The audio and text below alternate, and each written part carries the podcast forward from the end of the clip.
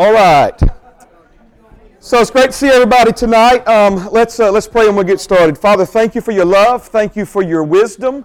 Thank you for your Holy Spirit. And Lord, the promise that you made to us that where two or three are gathered together in your name, that you would be right there in the midst of them. Father, I thank you that your Holy Spirit is right here in the midst of us tonight. And Lord, He's here to do what Jesus uh, asked for you to send Him to do, and that is to lead us and guide us into all truth. So thank you tonight, Father, as we humble ourselves and submit ourselves to the Holy Spirit to teach us. Lord, we bring our hearts to attention and we cooperate with Him, Lord, by putting forth the effort that is necessary on our part, Lord, but we also thank you, Lord, for His work and, and what He's doing to help us tonight. Lord, specifically in the area of renewing our minds, Lord, we just uh, we bring our faith to bear on that tonight, Lord. We ask you to help us with that, Lord, and we thank you, Father, for your truth and wisdom. We pray for all those who are joining us online, Lord. I thank you Father, for the same Holy Spirit, Lord, that's present in this room to be present with them tonight. And we believe you, Father, for a, great night of victory for your, the glory of your name. And we pray these things in Jesus' name. Amen, and amen and amen. So, class number 35. I don't know if it's gone by quickly for you, but it has certainly gone by quickly for me. And um, but we're excited about finishing strong. Um, first slide I'm going to put up is more for the benefit of those watching online. This is my email address, and um, those of you who've been watching online and um, are wanting to get a completion certificate, uh, please don't communicate with me through Facebook about this. Please send me a, an email. All right, there's sometimes hundreds of folks communicating with with email. I mean with Facebook. So please send me an email, and um, and I will contact you directly um, about uh, your qualifications for a completion certificate. All right. So tonight, as promised um, we're going to roll up our sleeves and dig into an extremely important subject, and that subject is renewing the mind. Now, um, let me go ahead and begin by saying I use a couple of different terms interchangeably, uh, and that is, in addition to renewing the mind, I'll also use the phrase reconditioning the mind. Reconditioning the mind. And as we begin to work our way through some of this, you'll understand why I feel like that is not only uh, applicable, but also, I believe, uh, is important. Now, by way of review, um, we ended on uh, last week in Galatians chapter 4, verse 1. And here it says uh, simply this Now I say that the heir, as long as he is a child, does not differ at all from a slave, though he is master of all. Now, we've referred to this verse throughout our time together multiple uh, different times on multiple occasions. And we said that, among other things, this verse points out two different realities taking place in the same person, in the same life, at the same time. See, we have this idea that if we're the heir and if we're master or lord of all, then we're not a slave. Or if we're a slave, then we can't be the heir and master of all. But yet here he says that the heir, as long as he's a child, does not differ at all from a slave, though he is master of all. And of course, the only way that we'll ever understand this is to understand spirit, soul, and body. Your spirit being who you truly are in Christ, who you were, uh, who you became the day you became a new creation in Christ Jesus. The, the one who is as a child, we said, remember, is someone who's ignorant, immature, unable to speak on his or her own behalf. So as long as someone is ignorant, immature, unable to speak on their own behalf, they can be the righteousness of God in Christ Jesus, but still live more like a slave than the one who rules and reigns in life that they were born to be in Christ. So, again, this verse, just using it as a segue to transition over into, obviously, um, the answer to this dilemma, and I think it's one, if you understand what I'm saying, it's a dilemma we can all relate to. Um, the answer to this dilemma is, again, renewing the mind. So let's begin tonight in 1 Corinthians chapter 2. If you have your Bibles, turn with me to 1 Corinthians chapter 2.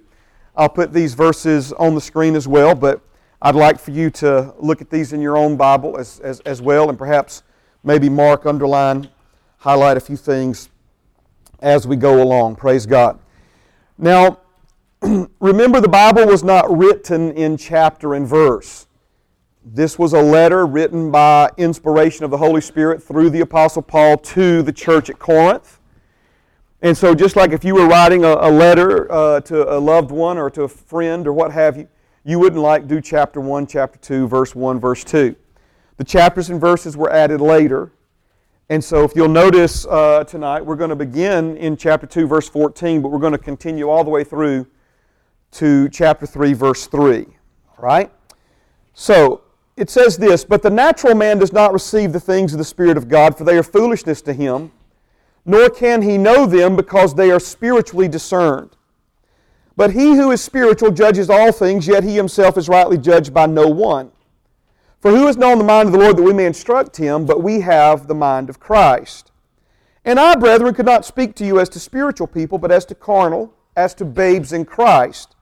I fed you with milk and not with solid food, for until now you were not able to receive it, and even now you are still not able, for you are still carnal.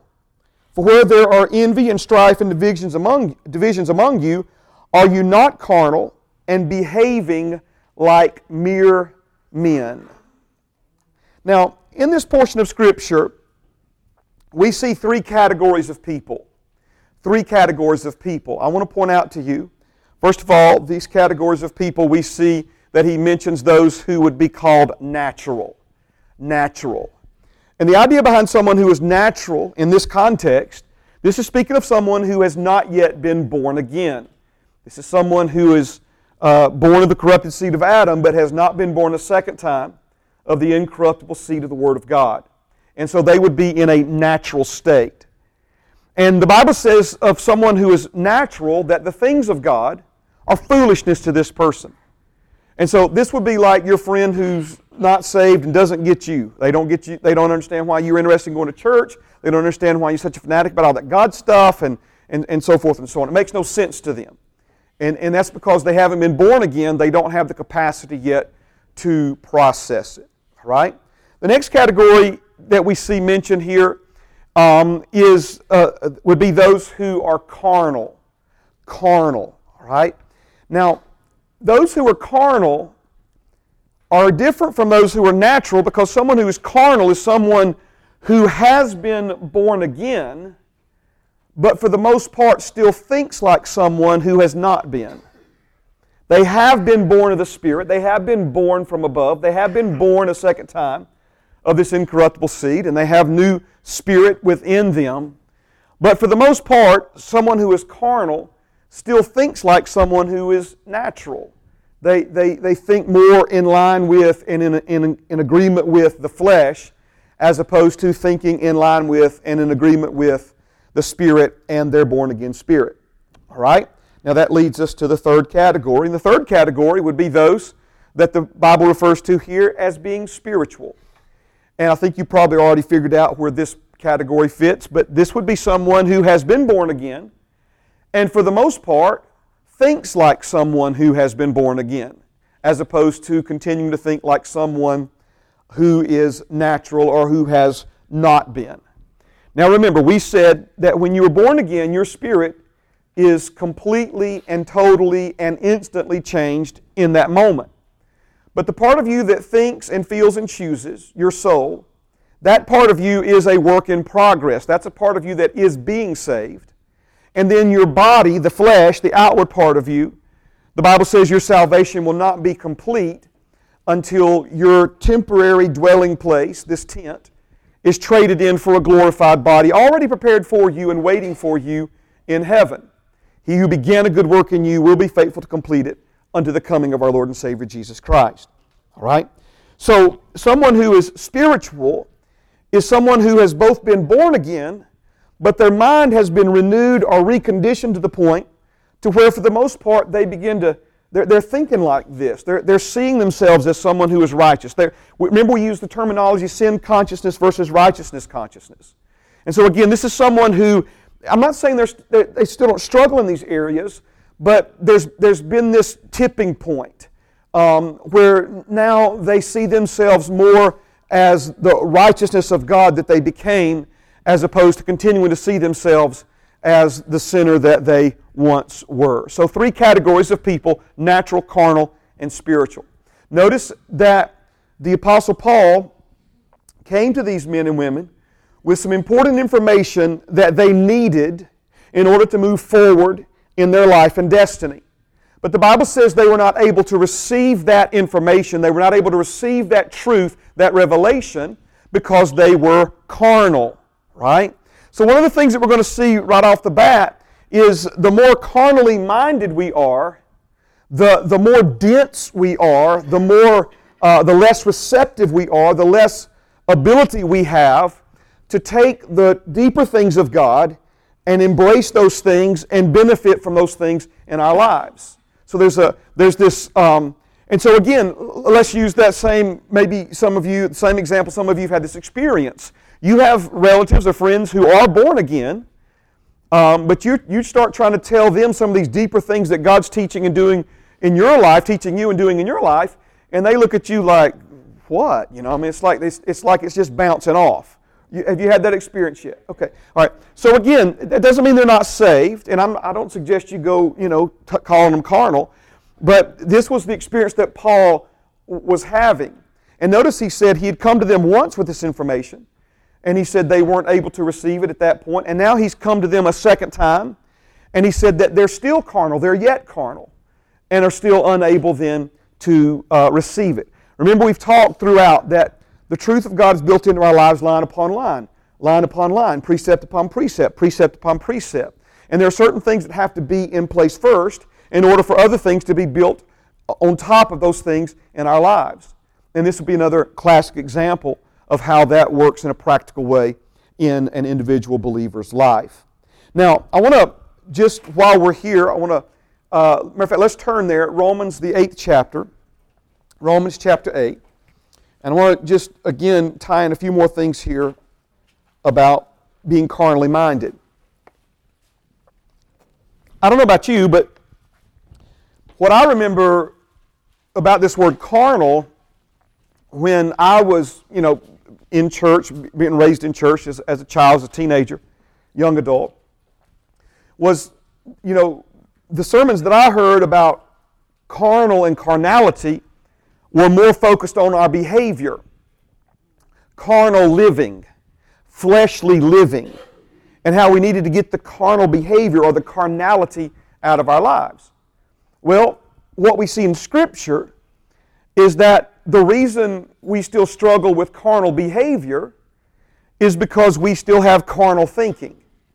In other words, if we're carnally minded, that's going to result in carnal behavior, fleshly living. What do you think if that's the case? Spiritually minded men and women, right? To be spiritually minded is going to lead to more spiritual uh, living, spiritual life reality, the inward reality of the new birth becoming an outward expression of life. All right, so Romans chapter 8, let's begin at verse number 6.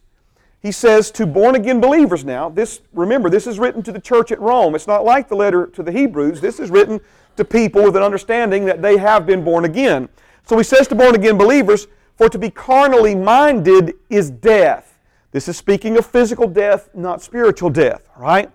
But to be spiritually minded is life and peace. Just curious, how many of you have ever or can recall a time that you've heard Pastor Mark use the words life and peace, right? Life and peace. Amen. And so, again, to be spiritually minded is life and peace because the carnal mind is enmity against God for it is not subject to the law of God, nor indeed can be. All right? So to be carnally minded is death, but to be spiritually minded is life and peace. So I don't think it takes a lot of explanation here to point out, again, that we want the life and peace and not the death. We want to be on a trajectory that's leading us into more and more of the life and nature of God experientially and more and more of the peace of God, amen, in our lives. This word peace here means every kind of good. It, it doesn't just mean like the absence of conflict or, or stress or strife. It's, it's, a, it's a covenant word that is speaking of physical well being, emotional well being, mental uh, well being, soundness, prosperity. And so we could just, again, go on and on just with those two words, um, what life and peace actually mean. But again, to be spiritually minded is life and peace. Then he says the carnal mind is enmity against God. Now, this word enmity, again, is a word that we introduced in class number one. And the idea behind enmity is it's the absence of or the lack of harmony. It refers to a disagreement of any kind. And enmity can range from a difference of opinion on a spectrum all the way to violent hatred, right? So just a simple difference of opinion. You say tomato, I say tomato, right? Um, that's disagreement. We could that would be a low level grade, uh, a version of enmity, right? All the way to violent hatred, genocide. I mean, you, you understand what I'm saying. All and everything in between is enmity. So notice he says that the carnal mind is enmity against God. Or we could say it another way. As long as we're thinking in alignment with the flesh, as opposed to in alignment with our born again spirit, we have some form or some level, some degree of disagreement in our lives towards God. Now remember, praise God, let me pull this out right quick. I think I've stuck it in here. Let's do this. I'm jumping ahead, I'll come back. Remember, you are a spirit, that's the real you. You also possess a soul, that's your mind, emotions, and will, the part of you that thinks, feels, and chooses. And all that is contained like a hand in a glove in a physical body, your flesh, your five senses, also known as the outward man. Okay? Now remember, sin brought enmity between God and man. Sin separated us from God. Right? Am I right about it? I know I'm reviewing a lot of this. Some of you I know are hearing it for the first time. So sin caused enmity between God and man, but sin also produced enmity within man. Within man. So when we call upon the name of the Lord and are saved, that enmity between our spirit and God's spirit is removed. God gives us a new spirit, and our new spirit and His spirit become one spirit. It's like pouring two things of water into one container and then trying to separate them, right? It's just not going to happen. But again, that, that enmity was removed immediately when you called upon the name of the Lord to be saved. But there's this, this lingering enmity that, that has brought chaos to the three yet one, the triune man. And that enmity now resides within this soulish part of us. Remember, we said that there are people who believe that we, that we have two natures now, when everything in the Bible says that we don't, okay? But again, why do people believe that? Because the old person that we were, the old nature, left an imprint, left a mark on our thinking. And so that's why it seems like there's two in there fighting against one another. It's just the, it's just the residual, the residue, right? If, if I was to put fruit punch in this bottle, wash it out, fill it back up with water, I would probably still have a hint of fruit punch in there because there's a, there was a residue left in the container. Are you hearing me? All right? So the old man that we were, that, that, that we no longer are, that was buried in an unmarked grave with Jesus, right? left a residue in our, in our minds. This is why our mind needs to be renewed. This is why our, our thinking needs to be reconditioned. It was programmed according to that old man. So the enmity here is gone, but there's a lingering enmity here the carnal mind. There was, the, more, the more our mind aligns with the flesh, right, that's, that's what it means to be carnally minded. And so, again, to be carnally minded, the Bible says, is death. Let's go back to it, praise God. To be carnally minded, that's the one I'm looking for right there. So, carnally minded is death because the carnal mind is enmity against God. It's enmity against God. Now, when we talk about this enmity against God, this is the whole concept of reconciliation, the ministry of reconciliation. So let's go back over this again. You've got your checkbook, and in your checkbook, you have something called a registry, and in that registry in your checkbook, you have the amount of money you think you have. Okay? Then the bank sends you a statement. And that statement tells you how much money you really have. It tells you the truth. And when you reconcile your checkbook, that's when you line up what you think you have with what is the truth. Amen. So here is the statement from the first bank of heaven. This is the truth about you. This is the truth about who you are. This is the truth about what belongs to you because of who you are. This is the truth about who you became the day you became a new creation in Christ Jesus. Right? Now, the registry, I started to point to it, but I've already removed it. The registry that is our thinking, our soul, right? We say, well, I'm just a sinner saved by grace. That's not what the Bible says. The Bible says you were a sinner, you've been saved by grace. Now that you've been saved by grace, you are the righteousness of God in Christ Jesus. To think that you're still a sinner when God says you are just as right before Him in His eyes as Jesus, notice now that's enmity. God is saying one thing, You're saying and believing another. God has one opinion of you. You have another opinion of you. God says, Whom the Son has set free is free indeed. And you keep saying, Hello, my name is John and I'm an addict. Again, God's like, That's not what I said. That's not who you are, right? So, see, there's, there's residue from that old person that remains. Where does it remain? It remains in our thinking, not in our spirit. It remains in our thinking, not in our spirit. This is why our minds, again, have to be renewed. They have to be reconditioned by faith, by the Word of God, by the Holy Spirit to the truth. Okay? Amen. Are you picking this up? All right, so reconciliation then is bringing harmony and agreement where there was once disagreement. That's why, again, you've heard me say it early and often the best advice I could ever give anybody is agree with God and agree with Him quickly. If He says you're rich, quit telling Him how poor you are. If He says you're healed, quit telling Him how much your foot's hurting. Amen. Just agree with Him. Agree with Him. Because remember, He calls things that be not as though they were.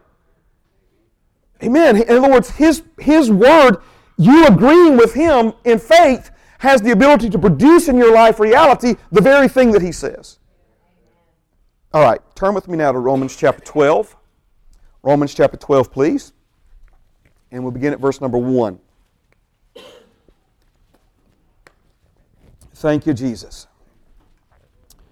Romans chapter 12 and verse number 1. I did something today and I really felt led to do it. Man, I'm so thankful I did. The Holy Spirit helped me. I went back through the whole section on renewing the mind and, and reorganized it and added some stuff to it and restructured it. So I'm really excited about presenting this tonight. I think you're going to the Holy Spirit's going to use it to bless you, all right? So let's go to Romans chapter 12, verse number 1. I beseech you, therefore, brethren, by the mercies of God, that you present your bodies a living sacrifice, holy, acceptable to God, which is your reasonable service. In other words, he's saying this is the least that we can do is, is show up, right? Amen. Um, verse 2 And do not be conformed to this world, but be transformed by the renewing of your mind, that you may prove what is that good and acceptable and perfect will of God. All right?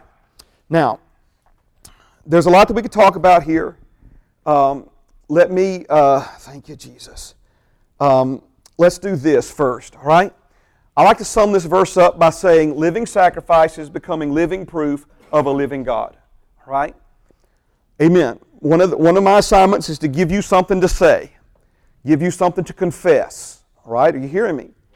And so I want you to begin to confess over yourself I'm a living sacrifice, I'm becoming living proof of a living God. I'm a living sacrifice, and I am living proof of a living God. Amen. Amen. And so notice that's what he is, that's what he, he's emphasizing here um, in, in this passage. So let's go back to it. I beseech you, therefore, this is strong language, that you present your bodies not as a sacrifice on the altar that, that is dead, but one that is alive and holy and acceptable to God. And this is our, our presenting ourselves in this way before Him is our reasonable service. Now, notice, do not be conformed to this world. That word conformed, I want you to think of Play Doh or putty or clay. And again, that, that can be formed by outside pressure being applied to it. Are you with me this evening? Outside pressure being applied to it can, can, can change the shape can change the shape, can change the shape of it, can, can change the form of it, right? And so he's saying that the world that we live in is applying pressure to us from the outside, and, and, and, the, and the idea is that it's trying to mold us into thinking the way it thinks and into living the way it lives. And if we do nothing, I use this as an example. We live in a negative world. If we do nothing to stay positive and full of faith, we will become influenced, we will become conformed to the negativity in this world that's all around us. All right? So he said, Do not be conformed to this world. Don't let the outside pressures of this world change the way you think. And and and because remember, we're not here to be formed by the world, but we're here to bring change to the world. Amen. We're not here to be influenced by the world. We're here to influence the world around us for the glory of our Father, right? So instead of being conformed, he says, be transformed transformation, metamorphosis. He's talking about this ongoing change that takes place in the life of a believer by the renewing of your mind. Now, if you've never been born again, the transformation you need, like immediately, yesterday immediately, is you need to be born again. You need this transformation that takes place at the spirit level of your being. But if you've already received that transformation, then what's next for you is the transformation that becomes uh, a reality in your life through the renewing, the transforming of your mind. Amen. Now, notice also connected with this is that you may prove what is that good and acceptable and perfect will of God. Let me, if I could, just real quick, like, correct some error here. And the error is this verse is often taught as if the good, acceptable, and perfect will of God is somehow denoting three levels or three degrees of the will of God. And that is completely false. Okay? And I know I'm probably upsetting a lot of Bible teachers and preachers right now because we love three point sermons and this one's handed to us seemingly on a silver platter. All right? But here's the problem with that, okay? People believe, well, you know, you've got the acceptable will of God, you've got the good will of God, and then you've got the perfect will of God. And I may not be in the perfect will of God, but I'm somewhere between good and perfect, or somewhere between acceptable and good, or I'm somewhere around the acceptable range, or I'm on the outside of acceptable, but I'm trying harder, Pastor Mark. That is not what he's talking about here, okay?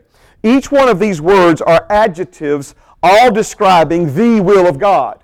Amen. And so when he says the, the good, acceptable, and perfect will of God, that word perfect means all encompassing. That word uh, acceptable uh, means well pleasing, and that word good means beneficial. So that you might be able to prove what is the beneficial, well pleasing, all encompassing will of God for your life. Are you understand what I'm saying here? In other words, God has, God has a, a desire for every aspect of your life. When it's all encompassing, that means nothing's left out of anything that has anything to do with you. Okay? Um, and notice that His will, His desires for you are beneficial, they're well pleasing, and they're all encompassing. All right? But now, with all that aside, notice this word prove here, this word has to do with life experience. It has to do with something that has been tested and proven experientially as opposed to what most have, and that is something that is only understood theoretically. So the idea is that we might prove it, that we might experience it, that we might taste it, that we might live it out, and that we might become this living proof of a living God by the life that we live. In other words, Father God wants people to look at your life and say, you know what? Living for God must be the best way to live.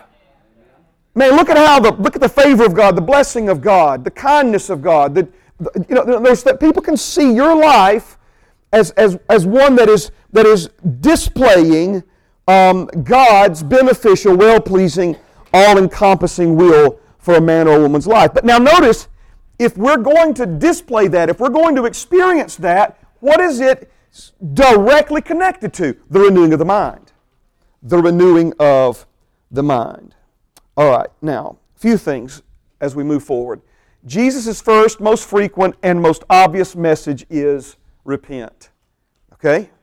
He, he, he began his earthly ministry preaching repent. He told his disciples to preach repent. But remember, before Jesus ever began his earthly ministry, the guy who set the stage for him, John the Baptist, preached what? Repent. Now, again, because what I remember from being raised in church, I always thought repent meant stop sinning. And that's kind of like carnality, meaning bad behavior. But the word repent is the Greek compound word, and it literally is, the transliteration is metanous. And it means a new condition of mind. A new condition of mind. So, for instance, when Jesus said, Repent, for the kingdom of heaven is at hand, he was saying the kingdom that used to be three heavens away and very difficult to access is now right here upon the earth. But if we continue to think like it's three heavens away instead of right here, we're, gonna, we're not going to respond properly to it, and we're going to miss out on what we could otherwise be enjoying. In other words, you can't keep thinking the way you've always thought about these things because they're not the way they've always been. Something's changed, and we've got to renew our mind. We've got to, we, I like to say it this way the whole discipleship process is the Holy Spirit and the Word of God helping your mind catch up with what God's already done in your spirit. So Jesus came to change everything. But if people still think like the old system and try to respond to God according to the old system instead of the new system that he, he did away with the old and brought in the new. But if they're still trying to operate with God according to that old system and thinking based upon the old system instead of the new system, they're going to miss out and they're going to miss out big time. Are you following this? So this was, again, Jesus' uh, earliest, most obvious, and, and uh, most consistent uh, message all the way around. Praise God. Now, let's do this. Praise God. Um, I'm going to try to, I mentioned earlier, I reorganized this teaching, and um, we're going to present this to you tonight by way of answering three questions. First question we're going to answer is why do our minds need to be renewed? We've already, uh, you know, kind of mentioned some of that uh, in, in the introduction. The second question we're going to answer tonight is why is renewing the mind so important? And I know these kind of seem related, but you'll see the difference uh, once we get into the material. And then the uh, third question that we're going to answer uh, tonight is how do you effectively cooperate in the renewing of your mind? Okay, so again, um, why do our minds need to be renewed? Why is renewing the mind so important? And how do we effectively cooperate in the renewing of our minds? All right, so let's start with the first one. Why do our minds need to be renewed? Now, I'm, this one I have just an opening statement, and we'll continue to build on. But our minds need to be renewed because our understanding has been darkened by sin. The Bible teaches this. I'll show you this verse later. But our understanding has been darkened by sin, and our minds have been conditioned by the things we have experienced in the world. Right?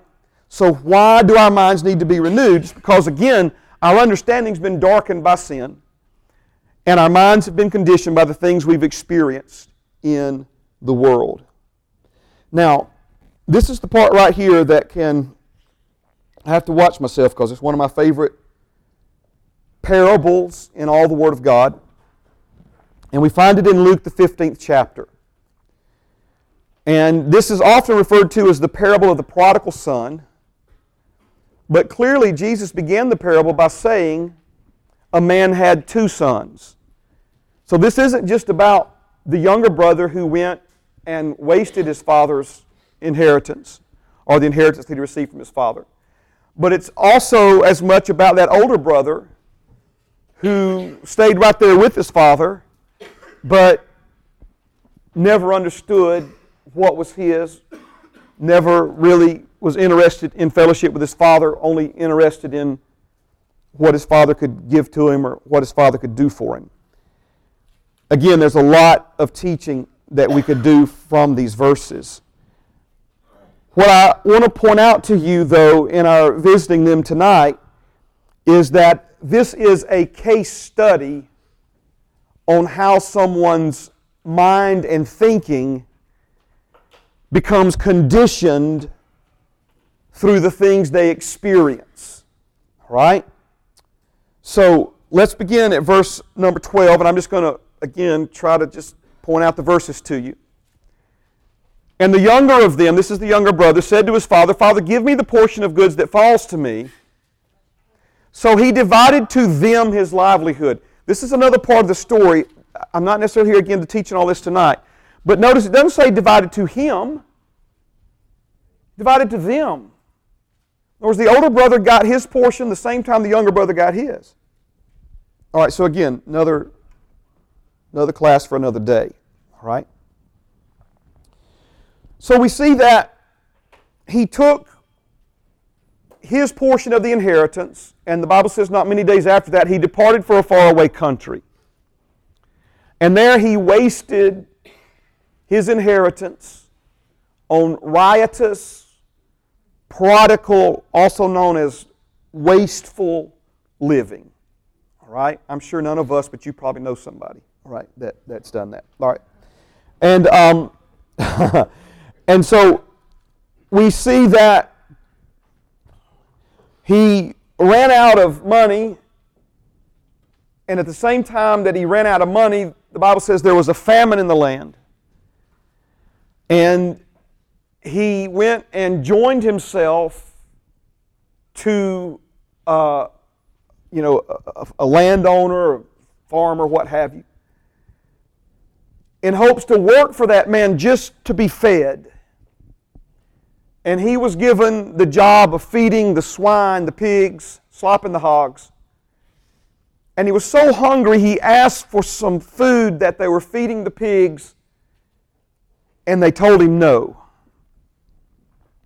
And the Bible says at that moment that he came to himself.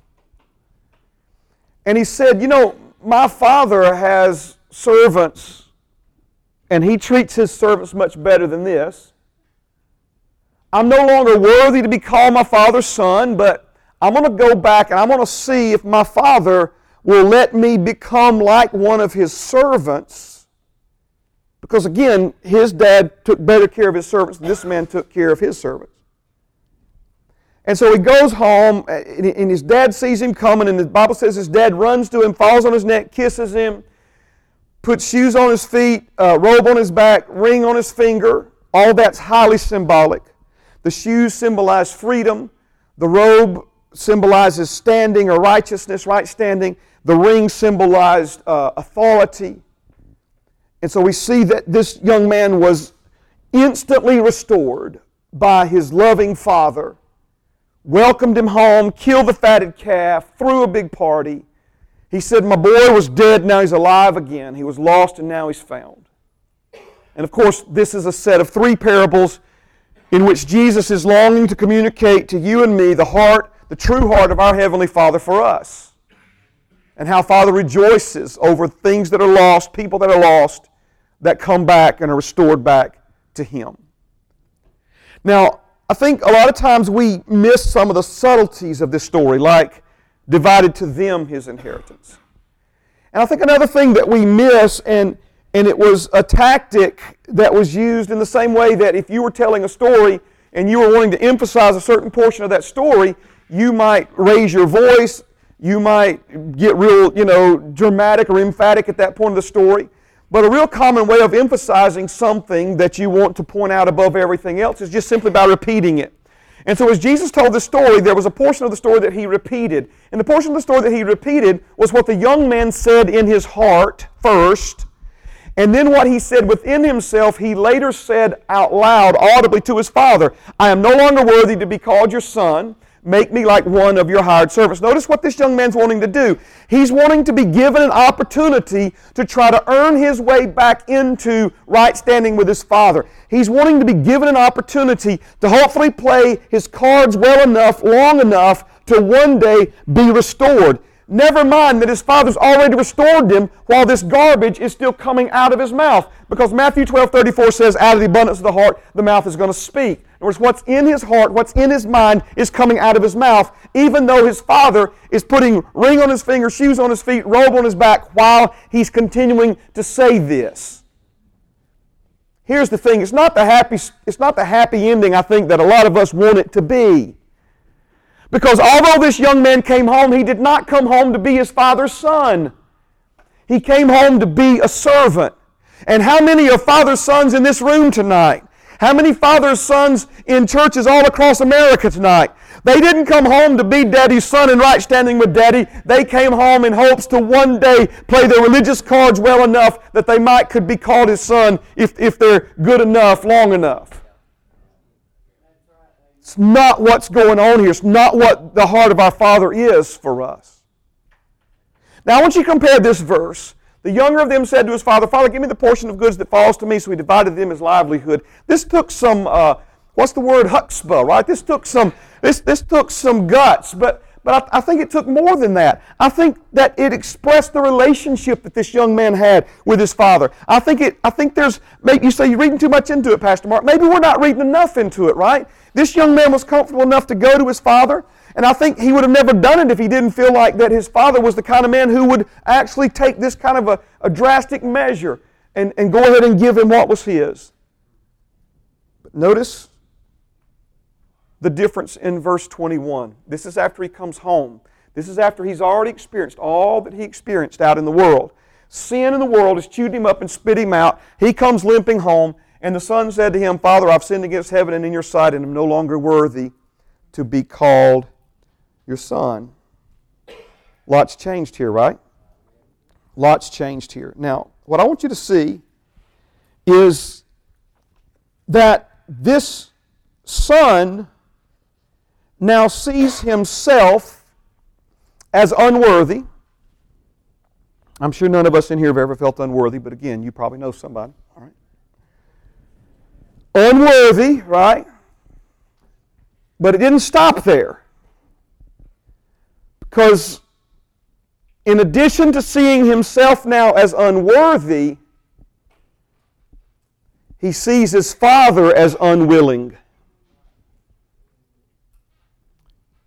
Does his father love him any less? I, we might could make a case that his daddy loves him more now than he did the day he left, right? If anything, he loves him more. Certainly, not any less. Let me ask you, let me slip it in the way. Has the father's heart towards this young man changed at all? No. But that's not how this young man sees his dad now. Before he left, he saw his dad as gracious and giving and generous and kind and loving and, and all these other things. Now he comes back because he sees himself as unworthy. It translates into him seeing his father as unwilling. All right?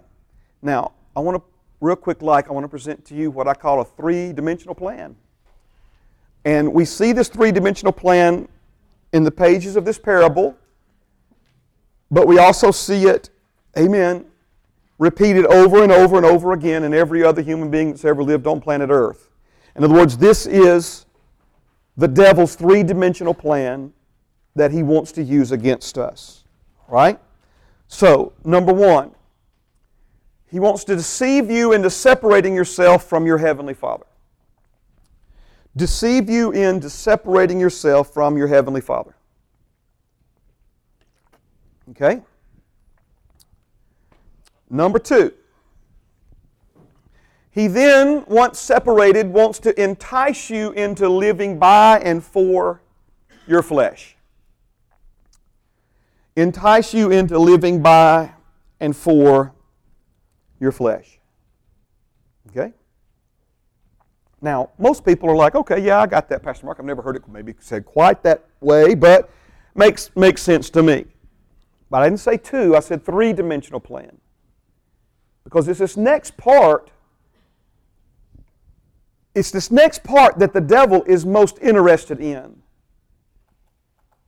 Have you ever, I know some of you are into football, some of you are not, so I'm not, again, I'm not pardon the sports reference, but are you familiar with the terminology yards after catch?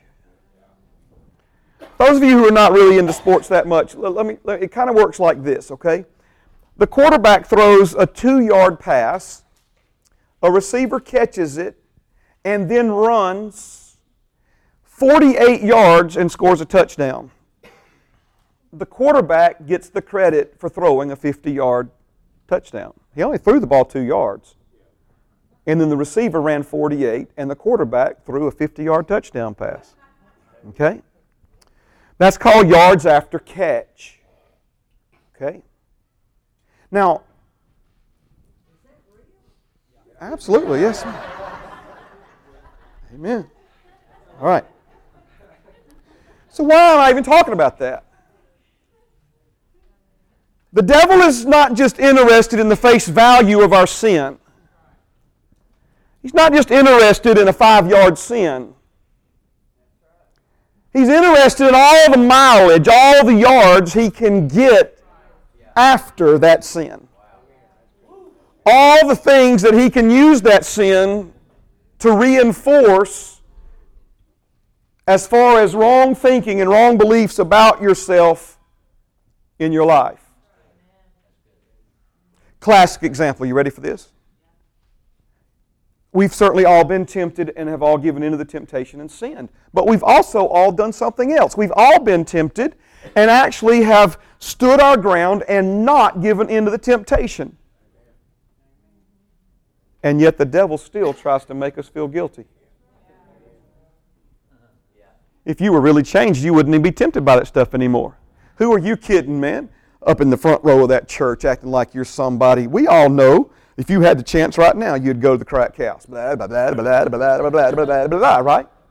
See, again, you were tempted, you didn't give in to the temptation. You should be running laps around Heritage Christian Center with both your hands up in the air, and the devil is sitting there beating your brains out again because it's not about the face value of the sin. Because what he's really interested in is using this way of life to form within you wrong opinions of yourself and your Heavenly Father. That's what he's been after the whole time is to get you to believe things about yourself that are not true, and, and that then is going to translate into you believing things about your Heavenly Father that are not true. Three dimensional plan deceive you into separating yourself from your Heavenly Father, entice you into living by and for your flesh, and then the long term, if we allow it, the long term impact of this is the wrong opinions of ourselves and our Heavenly Father that can be formed in us. All right? Again, I'm trying to move through this real quick like. So, five factors. Whoop. I'll go back. I'll go back. I'll go back.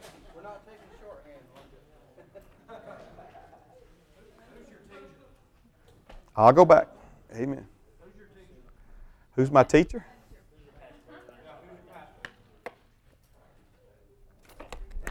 I'm not sure why you asked me that, but amen. Praise God. Did I say something crazy?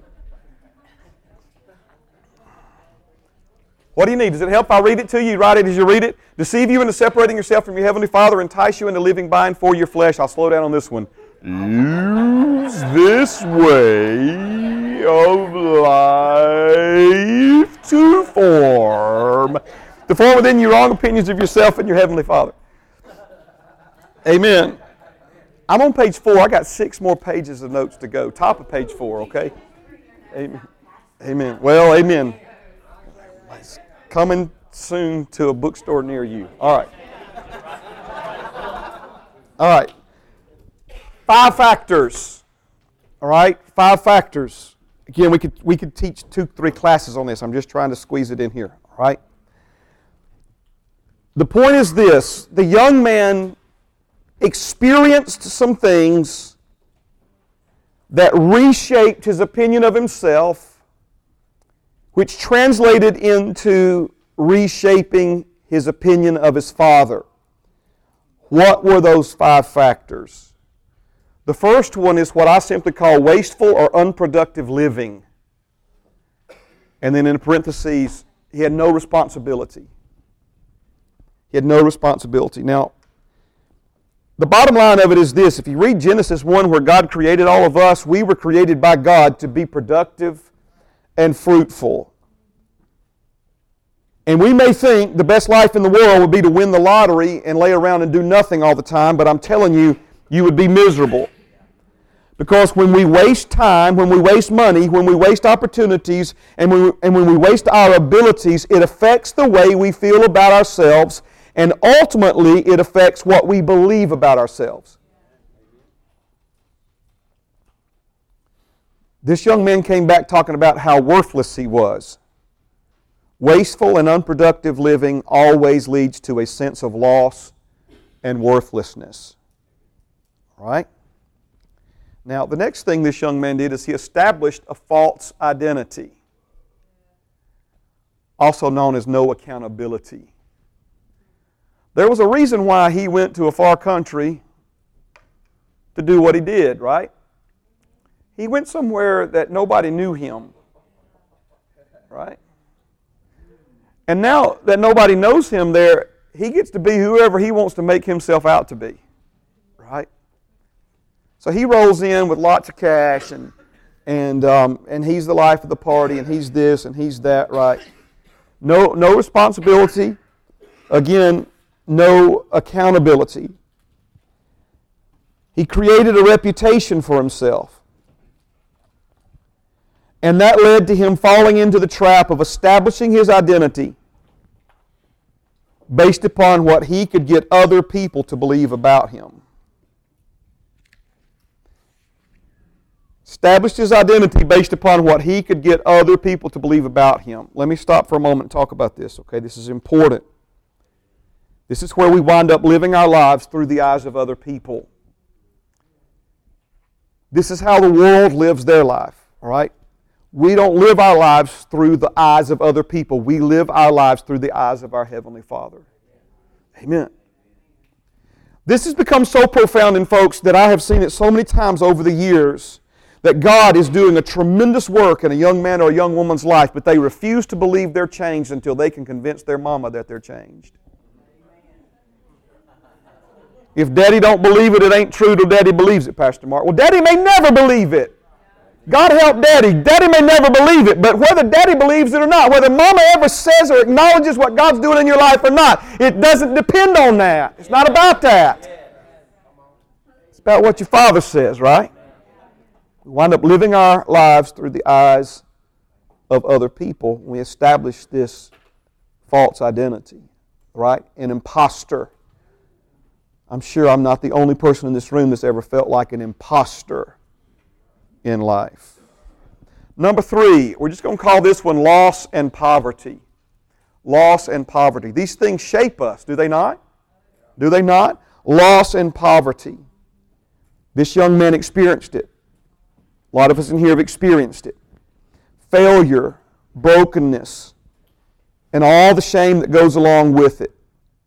Disappointments, unrealized goals, lost dreams, things not working out or turning out the way you planned. Loss and poverty shaped this young man. Number four, I'm just going to simply call it calamity calamity. And what we mean by calamity is in his case it was famine. Calamity could take the form of some disaster, a natural disaster, some type of tragedy in, in your family or in your life personally.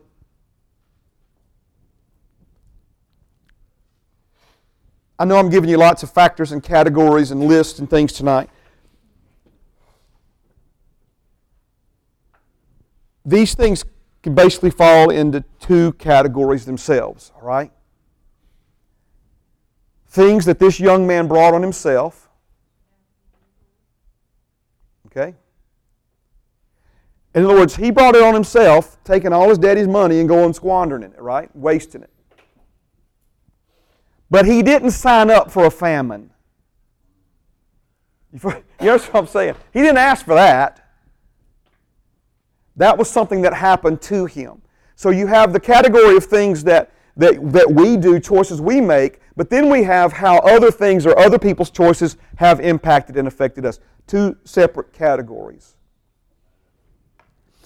The fifth thing, though, here, this last one, I believe is one of Satan's most powerful and influential weapons to use against us. And that is rejection. Rejection. Rejection. Especially when we have developed a way of life living through the eyes of other people. Notice how the devil sets us up. Now, when those people reject us, the fall is twice as hard. This young man asked for hog slop because he was starving to death, and they rejected him. Do you understand what they were saying to him, right? They were saying, uh, Young man, that pig is worth more to us than you because we're in a famine right now, and if push comes to shove, I can eat that pig, but I can't eat you. So I'm going to keep that pig alive and watch you die. That's rejection right there, my friend. That's rejection. I've heard stories of folks who, one sister in particular, she's tears streaming down her face, the lowest point in her life. She said, Pastor Mark, my own mother wouldn't slide a sandwich under the door to me. Amen. Amen. Ah, oh, sweet Jesus.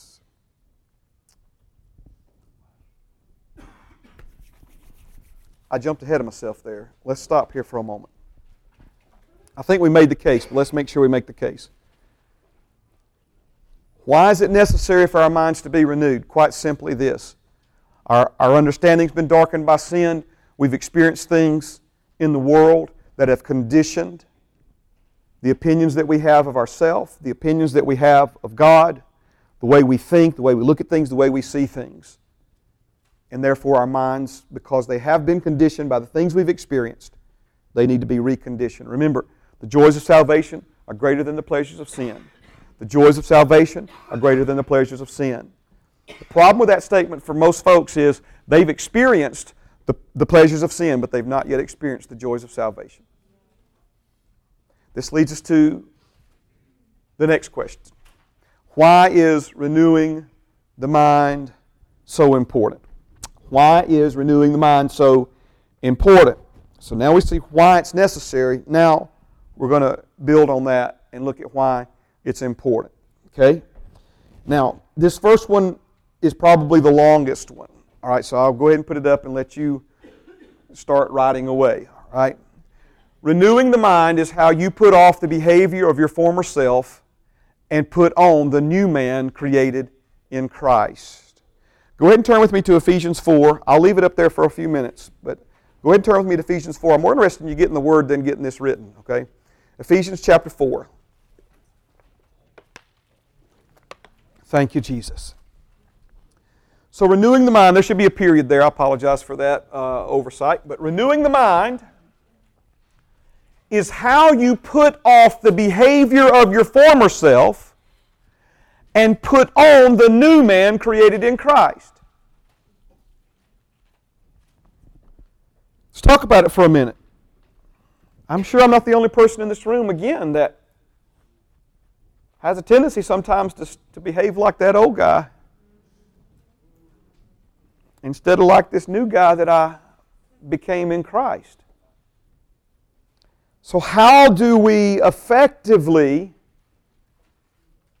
put off that behavior and put on the new man created in Christ? All right, Ephesians chapter 4 and verse 17. Ephesians chapter 4 and verse 17. You're going to probably want to mark these in your Bible. These are some really important verses right here, especially they're important period, but really important where this subject is concerned. All right? Ephesians 4 and 17. This I say, therefore, and testify in the Lord that you should no longer walk as the rest of the Gentiles walk in the futility or the vanity of their mind. Now, I like futility here. I think the King James Version uses the word vanity. Sometimes we hear vanity and we think pride and arrogance. And, and, and if, if something is futile, it means it's never going to produce the result you need it to produce. No matter how many times you try it that way, it's, ne- it's not ever going to do what you're wanting it to do. It's futile. It's, it's vain. It's a vain effort. It's not, gonna, it's not ever going to work out. All right? So let's back our way up into this first verse then. This I say, therefore, and testify in the Lord that you, who are the yous that he's talking about? He's talking about born again believers. Again, this is a letter written to the church at Ephesus, the born again believers in Ephesus. And he's saying that they should no longer walk, live their lives on a daily basis as the rest of the Gentiles walk. A Gentile is simply someone who has no covenant with God.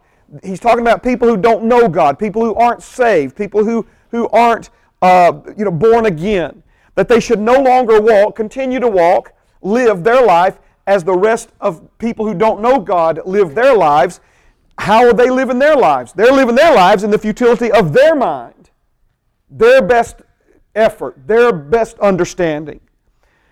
Having their understanding darkened, being alienated from the life of God. To be alienated means to be separated from. He's saying that they're on the outside looking in. They're, they're, they're not on the inside. They're not in on this. They're not a part of this. This doesn't belong to them. This hasn't been given to them. People who don't have a covenant with God. But we're not people who don't have a covenant with God. We're people who do have a covenant with God. But he's saying to people who have been born again and, and who do have a covenant with God, you're living like someone who doesn't have a covenant with God. You're living like someone whose understanding is still darkened, a natural man, right? The things of God seem foolishness to these people. He says, You're living like someone who is an outsider, who's alienated from the life of God, instead of someone who has been given the life and nature of God through the new birth because of the ignorance that's in them. because of the blindness of their heart, who being past feeling, have given themselves over to lewdness, to work all uncleanness with greediness. But you have not so learned Christ. Some of you will remember this verse. We looked at it once before. That's the word manthano. It's the word, the root word from which we get our word discipleship or disciple from. To put forth an intense effort to learn by experience. But you have not so learned Christ, if indeed you have heard him and have been taught by him, as the truth is in Jesus. Now here we go. You ready? Verse 22. That you put off, put away, put behind you, set aside concerning your former conduct, behavior. The old man which grows corrupt according to the deceitful lusts, and being renewed in the spirit of your mind, and that you put on the new man which was created according to God in true righteousness and holiness. He's talking about stepping out of one and stepping into the other. He's talking about leaving behind the behavior and the life reality of the old man and stepping into the conduct, the behavior, and the reality of the new man. Again, if you've been born again, that's already happened at the spirit level of your being. But now he's talking about this becoming a practical experience of life. Remember, the inward reality becoming an outward expression. Yes, brother. I will, yes, sir. The spirit of the mind is the question. I'll come right back to that. So he's telling us here that if we're going to put off the former, the old person that we were, but again, there's residue of Him in our, in our soul, in our mind, emotions, and will. He said if we're going to put off that former conduct, because, because we have carnal thinking, it's producing carnal behavior. If we're going to put off the behavior, the conduct, we've got to do what? We've got to be renewed in the spirit of our mind. So this takes renewing the mind one, one level down. All right? The idea behind the spirit of your mind, he's talking about the attitude of your mind. He's talking about the bent or the slant of your mind. If we've got any, any Marines in, in the room this evening, uh, in the Marine Corps, there's something called esprit de corps, the spirit of the Corps. And that's simply uh, the, the Marine Corps code. It's the way a Marine would carry himself or herself. And the, and the idea of the, the, the esprit de corps, the Bible talks about the spirit of faith.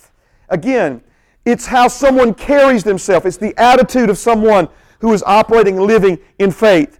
So, being renewed in the spirit of your mind, he's talking about the, the attitude of your mind, the, the, the, the focus of your mind, the slant or the, or the bent of your mind. Be renewed in the, in the way your mind functions, in, in, the, in the things your mind is even focused upon. Be renewed in the spirit of your mind, and that you put on the new man. So, notice he's telling us the practical way to do this. He's telling us how to put off the former and put on the new man, and that is to be renewed in the spirit of your mind. Let me say it another way.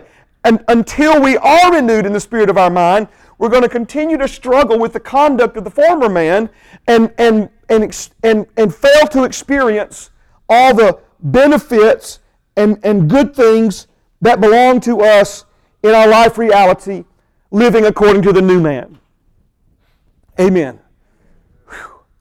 We're going fast tonight. I got that, all right? Any other questions? Great question, Chuck. Anybody else? Is this making sense to you?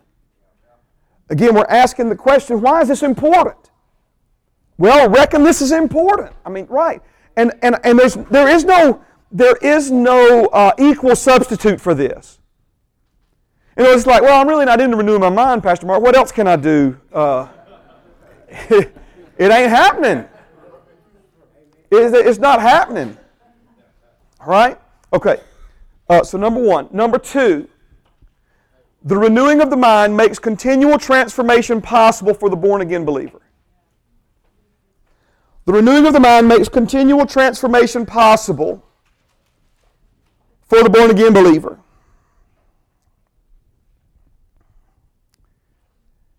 I just walked in front of it, and excuse me.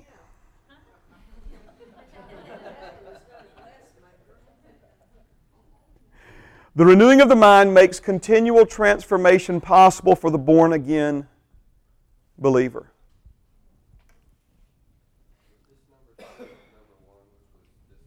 Which was number five. Yes.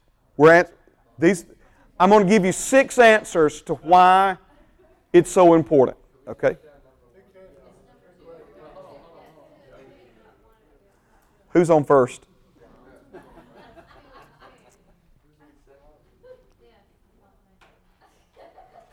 All right. So, number one is renewing the mind is how you put off the behavior of the former self, put on the new man created in Christ. That's number one. All right? Okay? This is why it's important. Again, without, without this, we're going to continue to struggle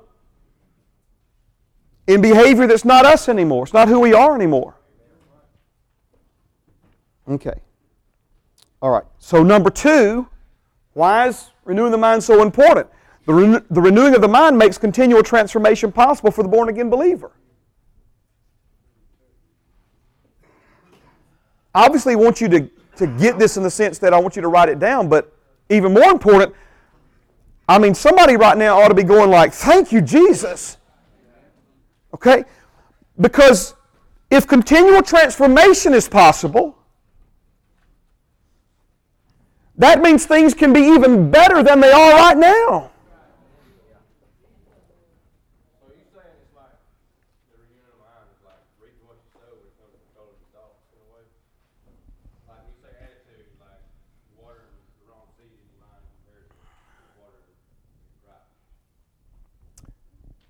So that's number four of number three. No, I'm kidding. That's um, you're you're getting over into that third question. The third question is how do we effectively do it? How do we cooperate in the process of our minds being renewed? And so, yes, watering thoughts and things of that nature, we'll, we'll certainly get there. But for now, I'm just I'm, I'm wanting you, I'm, I'm wanting I'm wanting us all to understand, right? Let, let me let me ask you.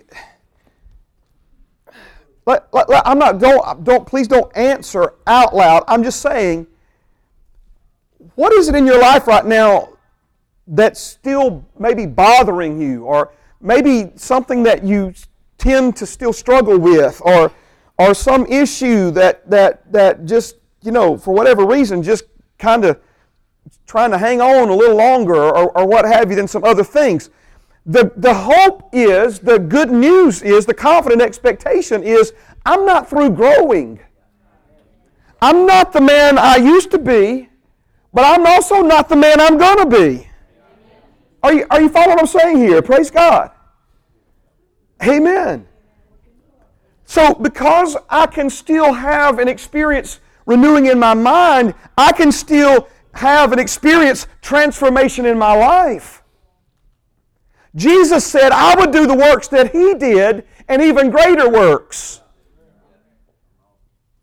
I'm not there experientially yet, but I'm not done growing yet. I'm but a renewed mind away from raising the dead. Come on now. did Jesus not raise the dead? Did he not say we would do what he did? Right? You walk up to a coffin and you, you, with that on your mind, you kind of start feeling, well, okay, yeah, I see, you amen. All right, man. Amen, right? But I'm not, I'm not done yet, right? Change is still on the table for me. Change is still an option for me. Change is still an opportunity for me. Growth is, is still there for me, right? And it really does rise and fall with the renewing of the mind. I am transformed. I experience metamorphosis. I experience transformation in direct relationship to the renewing of my mind. So the more my mind is renewed, the more my life is transformed. That's that's the if there is a quote unquote secret to this class and why people have come to this class year after year after year for 14 years now. I remember finally after six years, I kept thinking, well, everybody that's ever going to take this class is, is taking it, right? Somebody said, You're going to do it next year? I'm like, again, I'm, I'm not the person now that I was then. But then I was like, well, I mean, if, if I mean, I don't know who would come, but yeah, I mean, I guess. You, you see what I'm saying, right? But if, but if there is a, a, a secret as to why people are attracted to this class, it's right here. Right now, we spent 34 and a half classes together. Our minds being renewed. And it's, and it's producing results in our lives. We're being changed. I've watched you change. Are you, are you understand what I'm saying, man? Some of you don't look like the same people that walked in this class how many weeks or months ago. We're not thinking like we were thinking six months ago. We're not seeing ourselves the way we saw ourselves six months ago. Well, what if we continue for another six months? What if we continue for another six years? What if we continue to grow in faith for another hundred years, for another thousand years? Mm.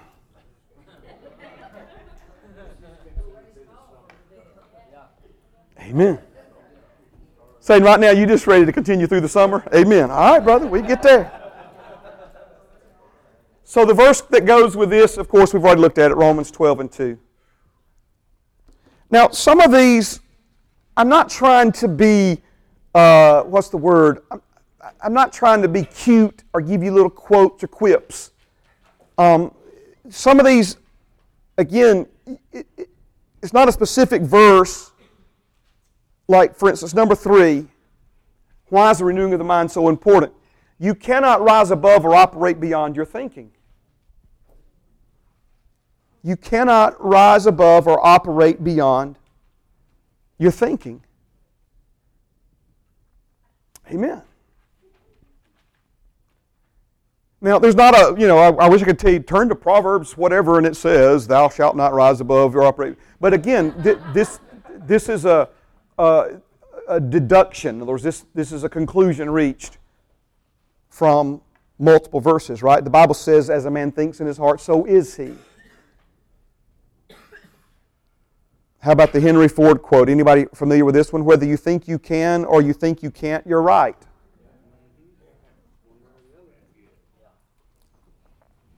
Now, here's one of my favorites. This is based upon uh, some things I learned from Dr. Neil T. Anderson. Number four, why is renewing the mind so important?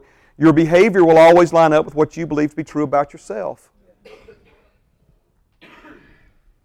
Your behavior will always line up with what you believe to be true about yourself, and then you know what I'm going to say next, right? Even if what you believe about yourself isn't true. Why is renewing the mind so important? Well, what you think about yourself, your, your behavior, is going to line up with that. I wrote this in my notes. You cannot think wrong and live right. And one of the mistakes that we've made is we've tried to change our behavior without changing what we believe to be true about ourselves.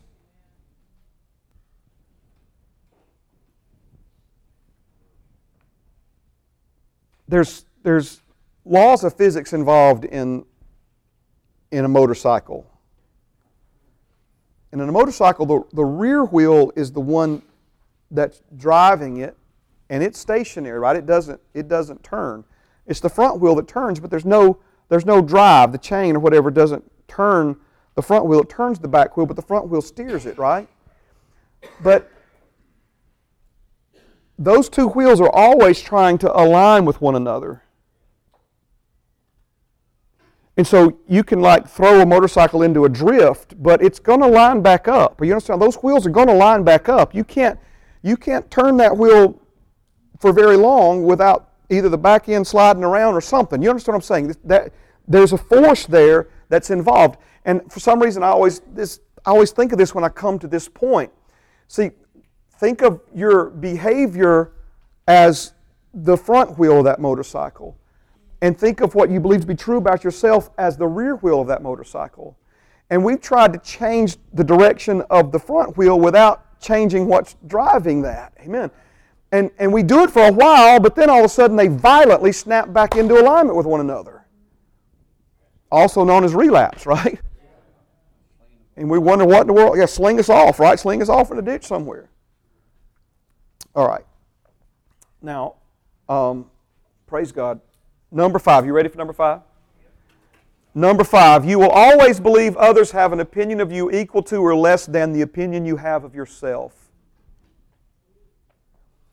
You will always believe others have an opinion of you equal to or less than the opinion you have of yourself.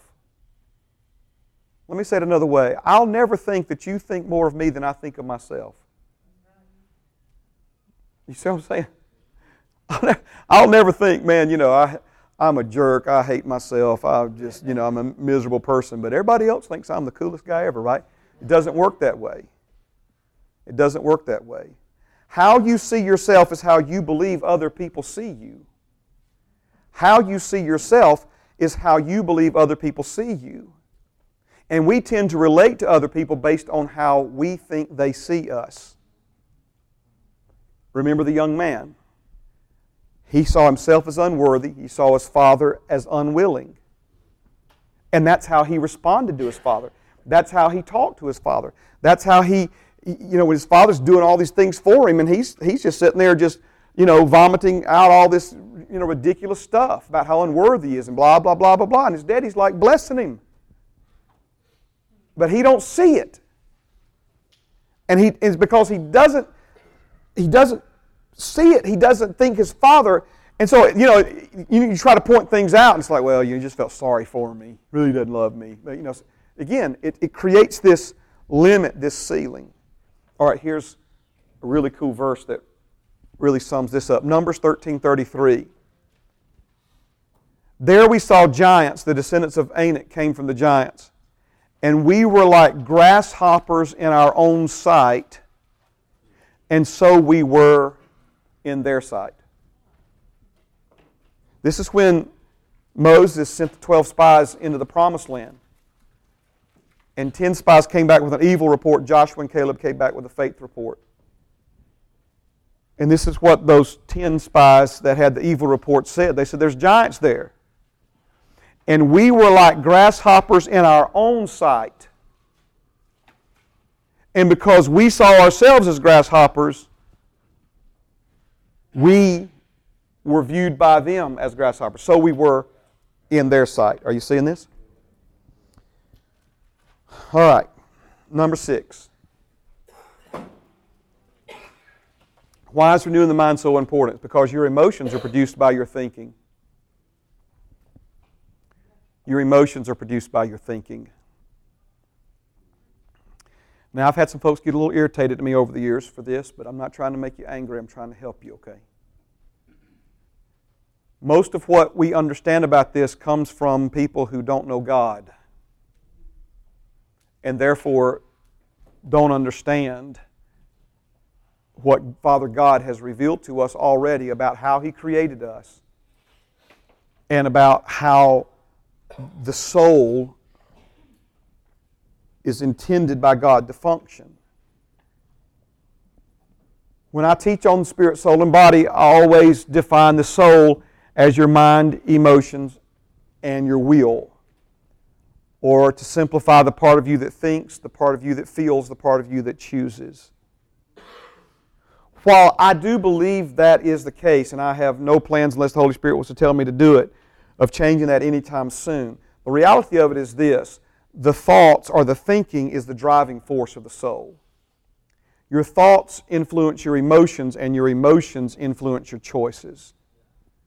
Amen. And then our choices, right, affect our thinking, and it just it creates a cycle. But again, the driving force of the soul is the mind. And we see verse after verse after verse where we're instructed to be more disciplined in our thoughts and thinking because it's a lack of discipline in our thoughts and thinking that leads to negative emotions, which then influence poor choices or decisions in life. Absolutely. Anxiety in the heart of man causes depression. That's what the Bible says in the book of Proverbs. Yes, Chuck?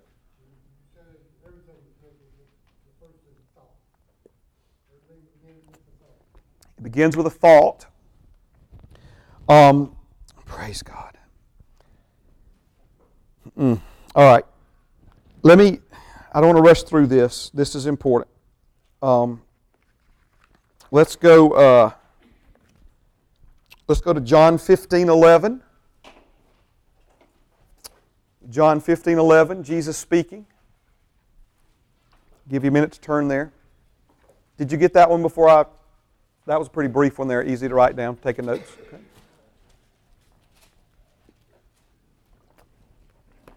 John 15 11, and then we'll just real quick, we'll go to John 16 33. Pretty close to one another there. In John 15 11, Jesus speaking, he says, These things I've spoken to you, that my joy may remain in you, and that your joy may be full. These things I've spoken to you, that my joy may remain in you, and that your joy may be full. Complete. Okay?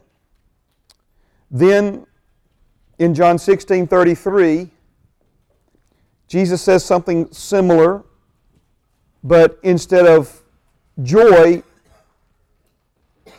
he uses the same principle, but instead this time speaks of peace. These things I've spoken to you that in me you may have peace.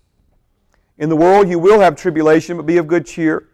I have overcome the world. Okay? Now, thoughts produce emotions.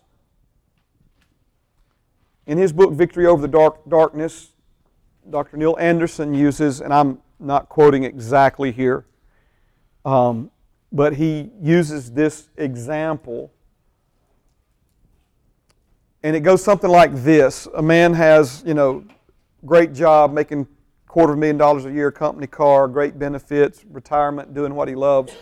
Shows up for work on a Monday morning, goes to his corner office on the 17th floor with a beautiful view um, out the windows. He sets his coffee down, briefcase, turns on his computer to get ready for the day, and the first email that pops up is from Human Resources, and it says, We regret to inform you, but your job has been eliminated. Please clean out your office and exit the building.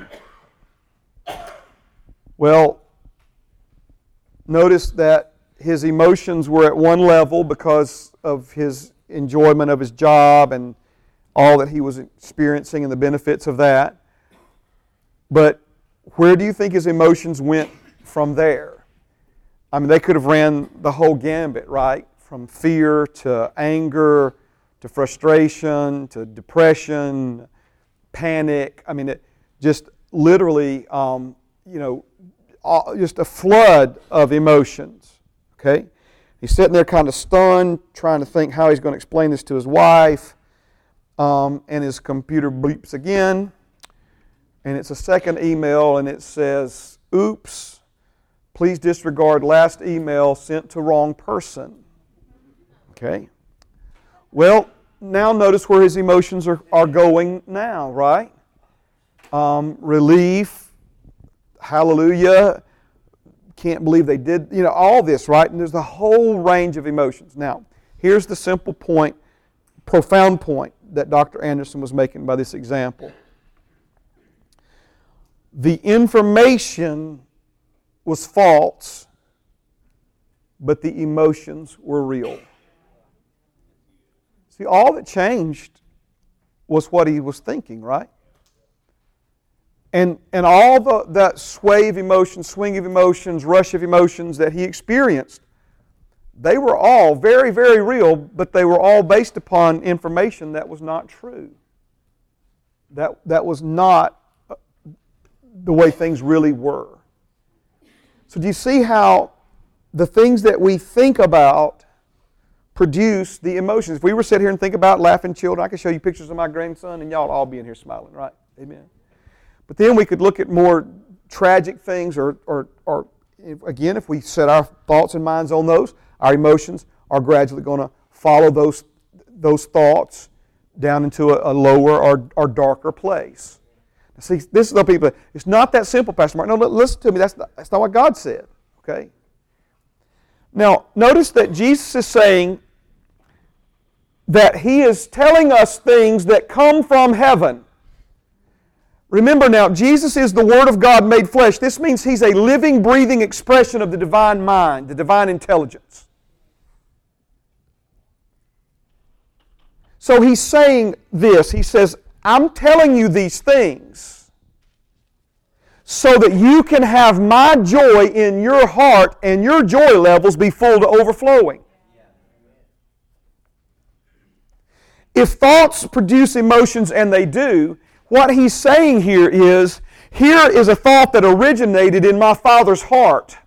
This thought came straight from my Father, and I'm passing this thought along to you. If you'll take this truth and you'll begin to develop your thoughts around a thought that originated in the heart of my Heavenly Father, that thought will produce the same emotion in you that it produces in my Heavenly Father. I'm telling you these things so that you can have my joy in you. I'm telling you these things so that if you'll develop your thoughts and thinking based around the things that I'm telling you now, these thoughts will produce not just some level of peace in you, but they will produce a peace in you that passes all understanding.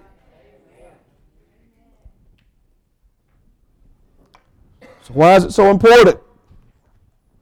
Because your emotions are produced by your thinking. Let me say it another way. If your thinking never changes, how can your emotions change? Have you noticed it? Have you noticed that as your thinking's gotten better, your emotions, you're not, you're not as raw, you fuse it and it's short. You, You're able to deal with disappointment a little better, right? Again, this is all uh, beautiful signs of our minds being renewed. All right. Now, I said there were three questions. The first one is why is it necessary? The second one, why is it important? The third one is how do you effectively cooperate in the renewing of your mind? How do you effectively cooperate in the renewing of your mind? Okay, you still with me? Wow. Let's tackle as much of this as we can. Are you good? Finishing strong? How do you effectively cooperate in the renewing of your mind? I hope by now we've made at least a, a, a decent case of why it's necessary and why it's important. Let's get a couple of things established from the very beginning. You cannot renew your mind without the Holy Spirit and the Word of God. Okay? But it's also true that the Holy Spirit and the Word of God cannot renew your mind without your cooperation. So, this is not anything you can do without the Holy Spirit's help and without the Word of God.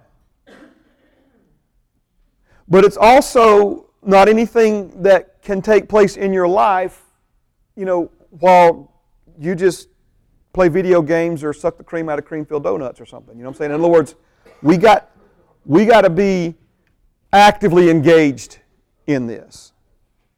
It's a, it's a joint effort. John chapter 16, please. John chapter 16. You're already there, but this time let's back up to verse number 7. John chapter 16 and verse number 7. All right? This is what Jesus says, John 16, beginning at verse 7. Nevertheless, I tell you the truth. It is to your advantage that I go away, for if I do not, I do not go away, the Helper will not come to you. But if I depart, I will send him to you. And when he is come, he will convict the world of sin, and of righteousness, and of judgment. Just curious, how many of you in this room have ever heard the expression being convicted of sin? You've heard that expression before, okay? Have you ever heard being convicted of righteousness? Okay, far fewer. Only a couple of hands went up on that next one. See, we hear that about being convicted of sin. Oh, I feel so convicted. I feel so convicted, right? Well, the Holy Spirit's not just here to convict us of sin, convict the world of sin, but also of righteousness and of judgment. Now, Jesus knew how crazy some people would be about these things. So thank God he was led by the Holy Spirit to give us some clarification.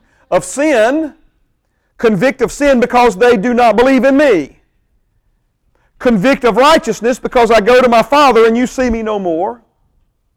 Convict of judgment because the ruler of this world is judged. Okay? I still have many things to say to you, but you cannot bear them now. However, when He, the Spirit of truth, has come, what is He going to do? He's going to guide you into all truth. Rarely do we start a class in here that we don't acknowledge the Holy Spirit, invite Him to come lead us and guide us into all truth. For He will not speak of His own authority, but whatever He hears, He will speak, and He will tell you things to come.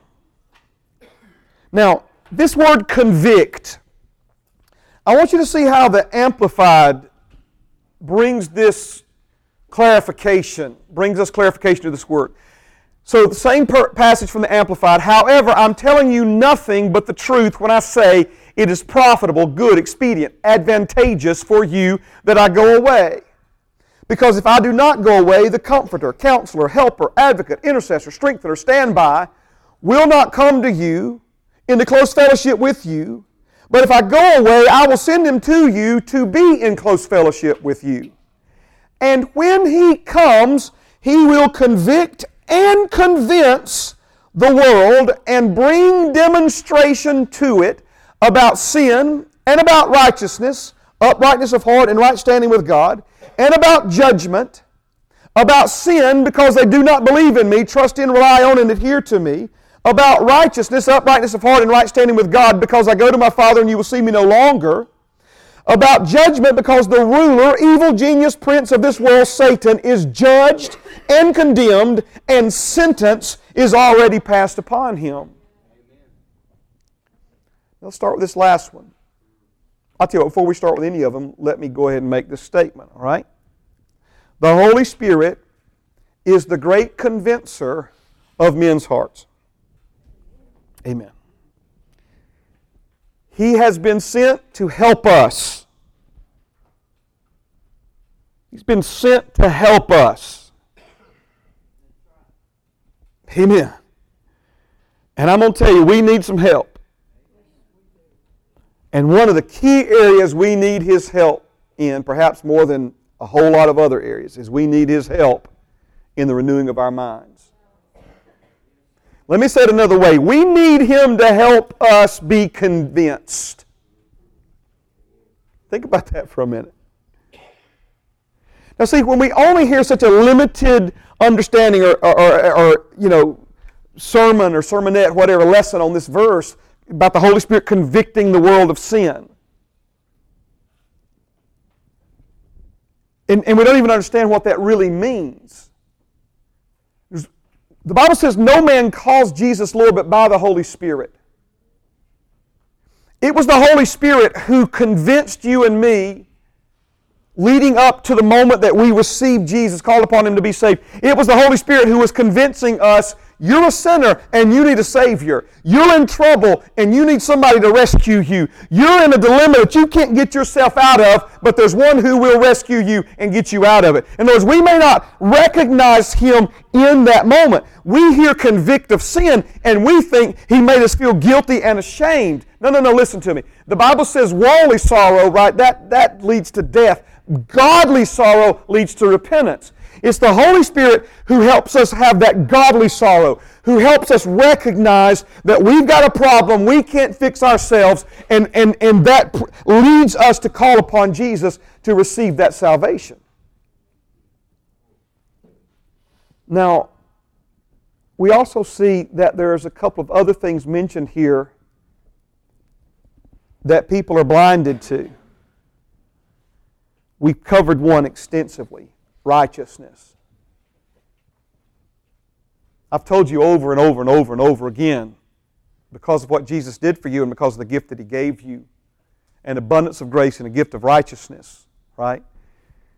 That you have the same right standing before God the Father as Jesus Himself. That you can come boldly into the throne. Everybody talks about storming the gates of heaven. Man, you've got a key, brother. You belong there. You, know, you got storming nothing, man. You You seated there with Jesus, right? And I could tell you over and over and over again, I'm not saying it wouldn't help. But you'll never be convinced until you let the Holy Spirit convince you. Until He convinces your heart that in spite of whatever we still may be struggling with, the real you is just as right before God in the eyes of God as Jesus Himself. That the gift of righteousness that you were given was not the righteousness of a forgiven sinner, but the righteousness of one who lived on this earth without sin. And your standing with Father God is not that of a forgiven sinner, not that of a sinner who had his sin taken away from him, but that of one who's never sinned. That's who you are in the eyes of God. But see, again, you know, how different would our life be if we saw ourselves that way? And it's the Holy Spirit who's there to convince us. This next one I think is also of particular interest that Jesus said the Holy Spirit would convince us of judgment, not our judgment, not that neighbor who plays his music too loud that won't listen to us is judgment, right? Uh, somebody that we want to see judged. No, he says the convince of judgment because the ruler of this world is judged, condemned, and sentenced is already passed upon him. Why do we need the Holy Spirit to convince us of that? Because, much in the same way of our own righteousness, it sure doesn't seem like that's the case, does it? doesn't seem like that's the reality, but that is the reality.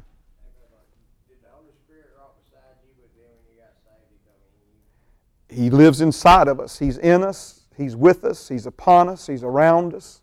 Absolutely. Well said, Kim. Amen. So notice then, if our minds are going to be renewed, we're going to have to have some help. You know, that verse I mentioned earlier, Jesus said the works that he did, we would do also, and even greater works because he goes to his Father. We need some convincing on that, don't we? Amen to the point that we wake up every morning of our lives seeing ourselves in that same light. Praise God. Let me give you, uh, I'm not going to give you any more because I'm just going to stop right here, okay? It's quarter till. Are you getting anything out of this? All right, so this kind of sets the stage for where we're going to begin and be next week. Excuse me. I want to. Um, just to give you some idea, and I'll say this I want to finish this, and we've still got a little ways to go in this section. Then I want to, I want to talk to you for a few minutes next week about what Abraham believed. And then I want to give you something called uh, the but nows of Scripture, okay? And, uh, but anyway, we'll, we'll get to it. Let me pray. Father, thank you for this time together this evening. Thank you for the things that you're teaching us, things that you have taught us. But Father, most importantly, thank you for your holy word and for your Holy Spirit. Father, He's the great convincer of men's and women's hearts, and I thank you that He's alive and active and working in us right now, convincing us of the truth, renewing and reconditioning our minds. Father, as we cooperate with Him by applying our hearts to understanding, Lord, by, by spending our, our, our time in, in, in study and coming to classes and and, and putting forth effort, Lord. Thank you that the Holy Spirit comes alongside those efforts and, Lord, makes up the difference, makes up, Lord, the gap that exists between our ability and your ability. Father, I thank you as well tonight, not just for those that are watching online or present in this room, but I thank you, Father, for the countless numbers of men and women that these men and women are going to help and minister to and teach and lead and disciple in the days ahead. Thank you for a great evening ahead of us now in Jesus' name. Amen and amen.